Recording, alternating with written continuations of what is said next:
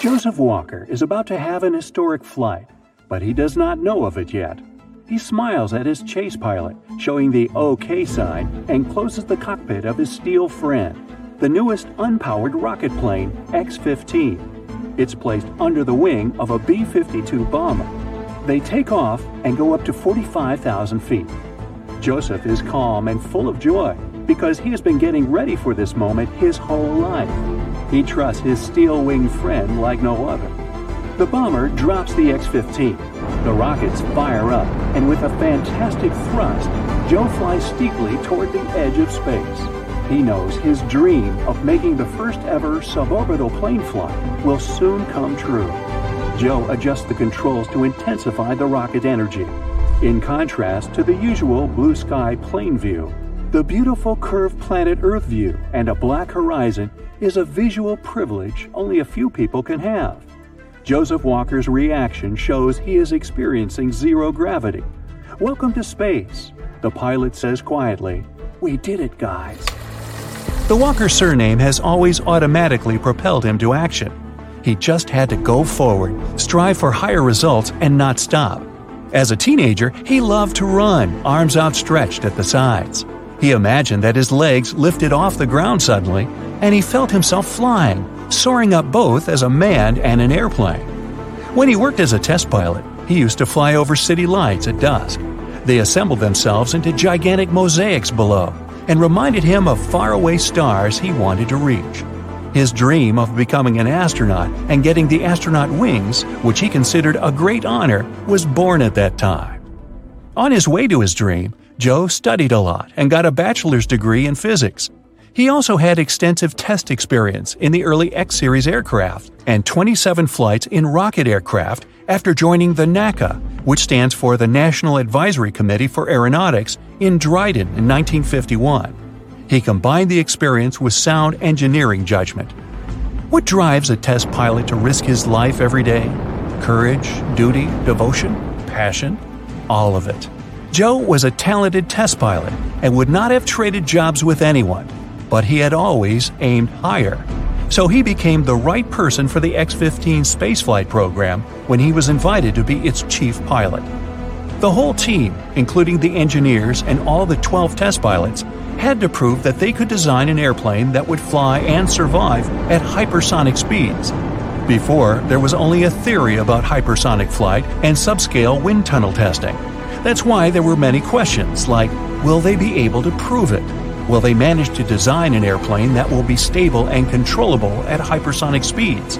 Could they possibly create a structure that would survive the high heating rates associated with hypersonic speeds? And, more importantly, could a pilot survive and function adequately in this high energy environment? When the X 15 launches from the bomber's wing, it first goes into a free fall for several seconds and only after that the rockets can be ignited. So there was a considerable risk of a rocket failure, too. The team also had to design an airplane that would be controllable outside the atmosphere and could successfully re enter it at high speed and steep entry angles. If the X 15 took the wrong angle, the plane would be destroyed. So, could they prove all of this? To regularly tempt fate is a real job of any test pilot. Joseph knew the anatomy of his winged friend as much as his own because his life depended on it. The X 15 looked like a big propellant tank with a cockpit. It was 50 feet long, 20 feet wide, and 13 feet high. But the propellant tanks took up approximately 25 of those 50 feet. The X 15 weighed 15,000 pounds without propellants and 33,000 pounds loaded with them. The propellants consisted of liquid oxygen and anhydrous ammonia.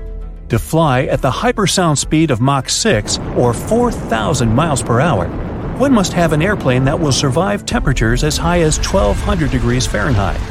That's why the X 15 was built of steel Inconel X, a tough, high strength nickel steel alloy. Only three aircraft were built. The X 15 was by far the fastest plane existing at that time. It could fly at a speed of up to seven times the speed of sound, which is 4,520 miles per hour. Joseph Walker could fly to the edge of space and land again within 12 minutes. The plane was powered by a liquid rocket engine Reaction Motors XLR 99, which delivered a powerful thrust of 57,000 pounds. During Walker's first X 15 flight, he was unaware of how much power the rocket motors had, and he was slammed into the pilot seat yelling, Oh wow! The enormous ejection seat weighed 270 pounds. It had two large stabilizing fins deployed after ejection and two large telescopic booms that extended for seat stabilization. The aircraft had a conventional wing, although small, with only a 22 foot span and roughly 200 square feet of area. The aircraft's tail was unusual, with two canted horizontal and two vertical surfaces. These tail surfaces resembled the feathers on an arrow. They served the same purpose, keeping the aircraft stable and pointed in the right direction. The upper and lower vertical tail surfaces were pretty large and thick compared to conventional airplanes.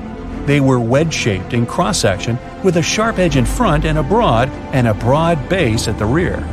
This provided additional stability and prevented the aircraft from swapping ends at extremely high speeds.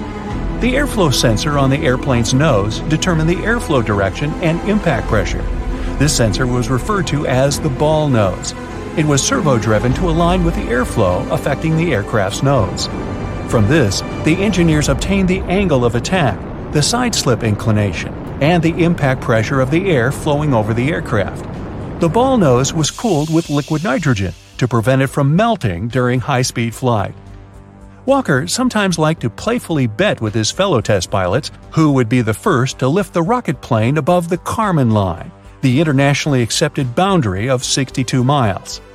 On August 22, 1963, during Flight 91, Joseph Walker sets a world record of the highest altitude of 67.08 miles reached by an unpowered plane X 15.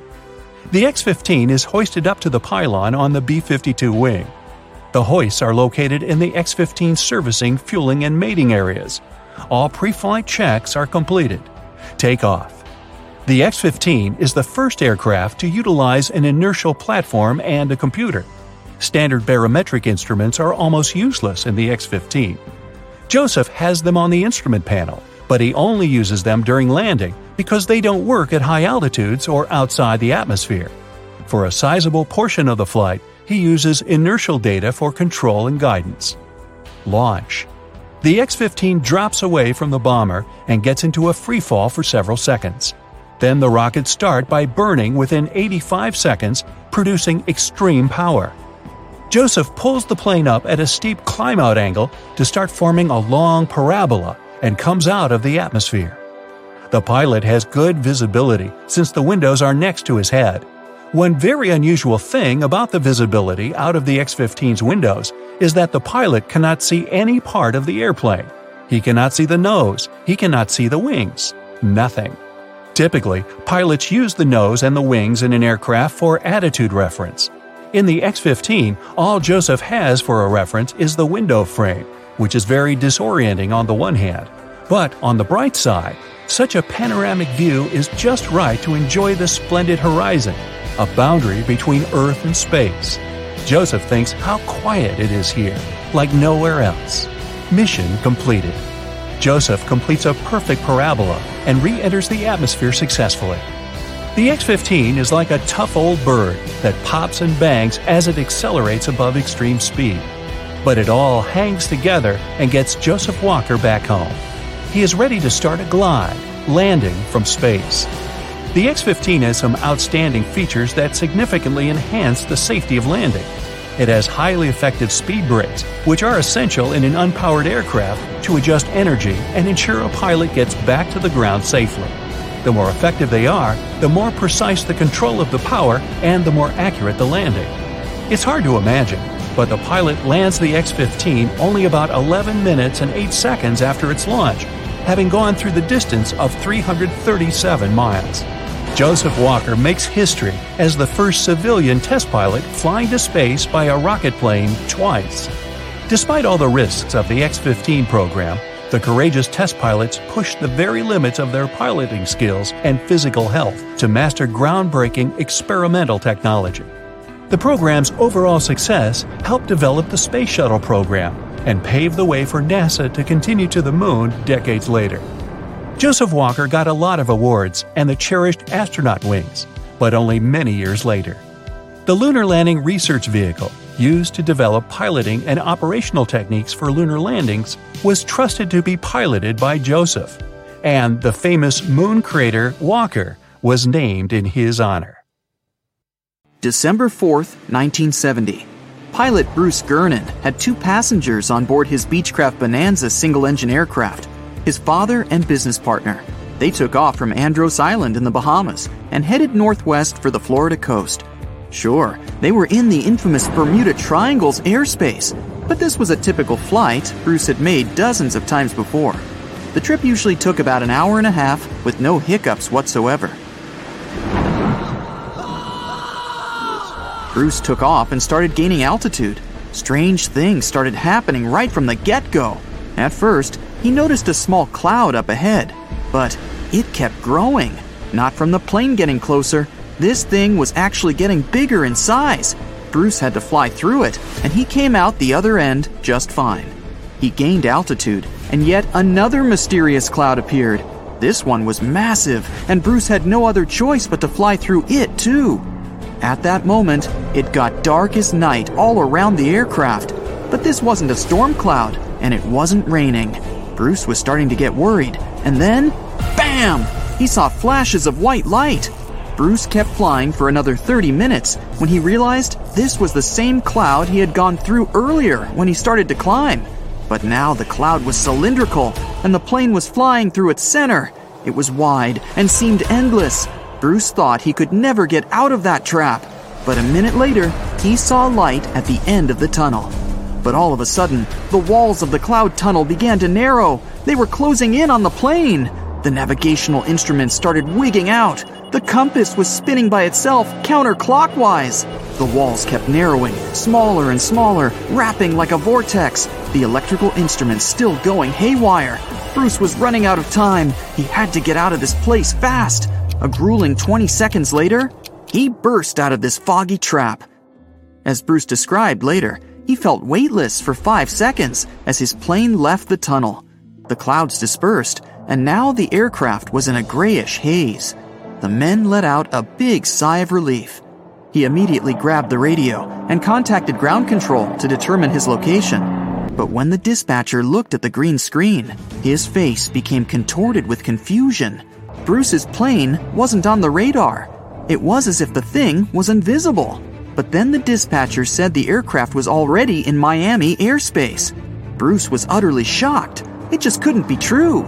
Remember, the whole trip usually took around 90 minutes, but this time it took just 47 minutes to get to the destination. His plane didn't magically gain some supersonic speed beyond the model's limited max cruising speed. This was physically impossible. The dispatcher must have made a mistake. But when the clouds parted, Bruce saw that he really was over Miami. The plane landed safely, and it was time to try and solve this mystery. Bruce checked the remaining fuel and his watch. After a short calculation, he was only more confused. The plane hadn't gone through the amount of fuel it should have.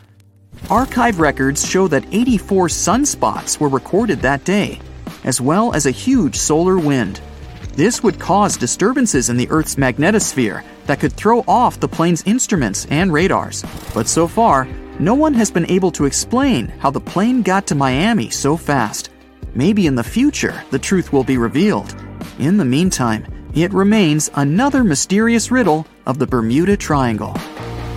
More than 50 ships and 20 planes have disappeared here since the middle of the 19th century. You won't find this place using an ordinary paper map, since it's not an official region of the Atlantic Ocean.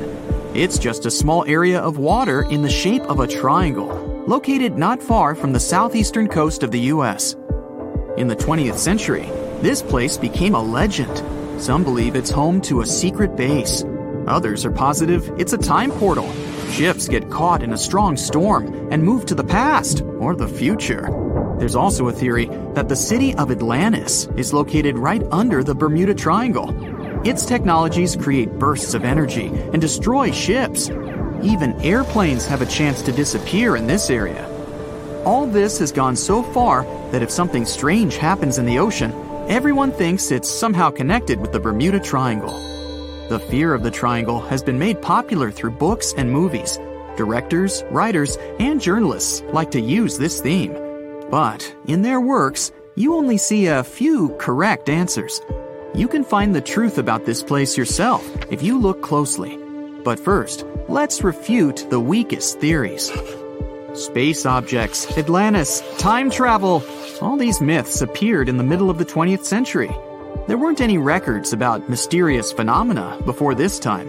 People just noted that a lot of ships were sinking here.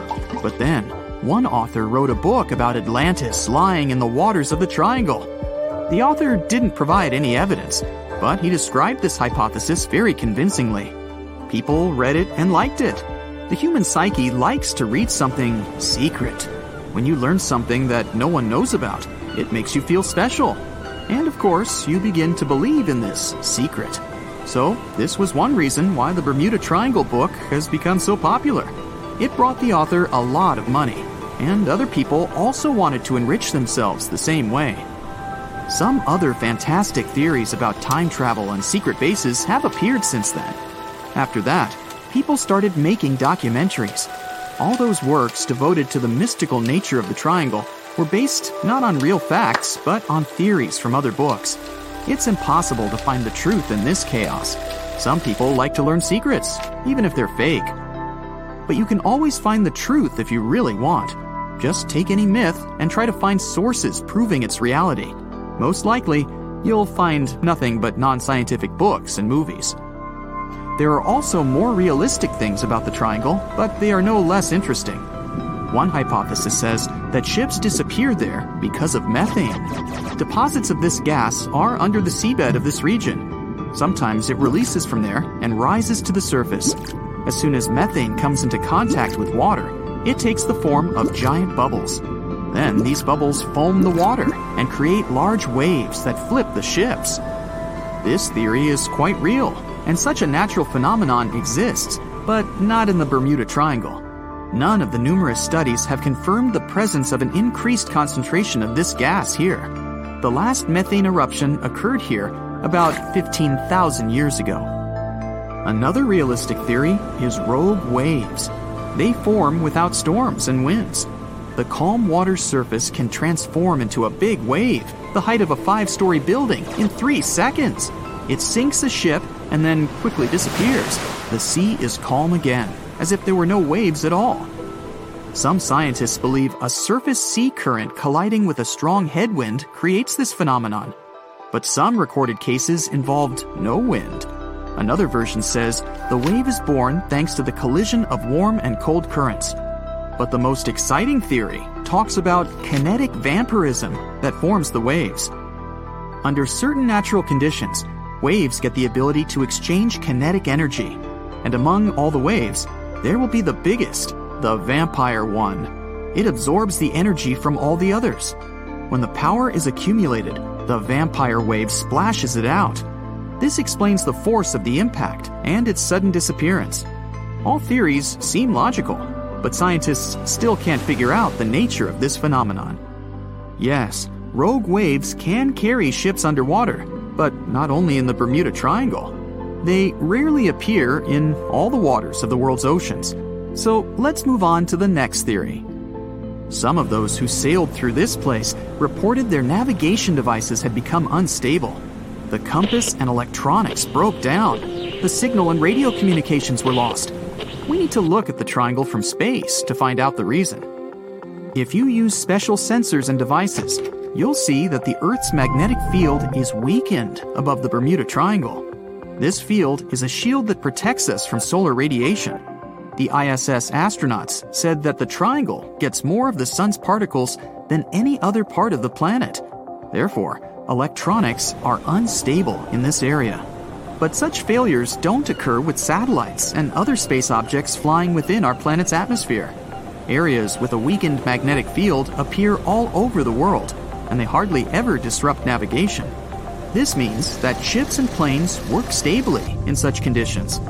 But all the same, a compass doesn't work correctly in the triangle area. Could it be that some magnetic anomaly affects the navigation systems? This theory was quickly refuted. Scientists regularly check the magnetic map of this region and don't find any deviations from the norm. The reason for the unstable functioning of a compass is not an anomaly. The Bermuda Triangle is one of the few places on the planet where the true north and magnetic poles coincide. True north is the geographical North Pole. The magnetic pole is constantly moving around the globe directly to the north. Sometimes these poles collide and cause such a phenomenon as agonic lines. If you fall under this line, your compass will behave strangely and won't point you to the true north. That's why so many ships disappeared in this place at the beginning of the 20th century. People used an ordinary compass. They didn't have modern navigation technologies, and the misfunctioning of the compass could have led to disastrous consequences. Imagine that you're a ship's captain in, let's say, 1901. Your compass is guiding your way. You know you always need to sail north to get to land. Then you get into the Bermuda Triangle. You look at the compass and notice the arrow position has slightly changed. Now you need to move in another direction. This direction is the wrong one, but you don't know about it yet. You take the wrong path and end up in the Caribbean region. This area is full of tiny islands, and the seabed is not deep here. Your ship gets on a shoal. You're stuck and have no idea where you are. That's how some ships disappeared in this region. But if you had GPS, you wouldn't have lost your route and would have sailed safely to land. By the way, now, in the 21st century, you can use a compass here without problems, since the magnetic North Pole doesn't meet the true one on the territory of the Bermuda Triangle anymore. The agonic lines are somewhere else right now. But still, for some reason, ships get lost here. And now we come to the most unexpected solution to the Bermuda Triangle problem. Yes, boats sometimes disappear in this region. And the reason for this is water, ocean, nature, call it whatever you want. Unfortunately, ships sink all over the world. Don't be afraid of just one triangle. There are places in the Atlantic Ocean territory where more boats disappear, and the Bermuda Triangle is not even in the top 10 of them. But why does no one know about them? Well, it's because people wrote fairy tales about one particular place. One of the most popular ship routes of the Atlantic passes through the Bermuda Triangle. Can you guess where most shipwrecks occur statistically? In a place with many sailing ships. That is, in this region. The only true statement about the Bermuda Triangle is frequent storms. But even bad weather and a raging sea doesn't always sink ships. Also, hurricanes often form in the Triangle territory. The Bermuda region has high atmospheric pressure. This pressure diverts storm clouds away towards the triangle. Strong winds and large waves can sink ships, and lightning flashes can damage planes, but this is not unique. So, don't blame the triangle for all the problems. It's a beautiful and picturesque place that attracts many tourists.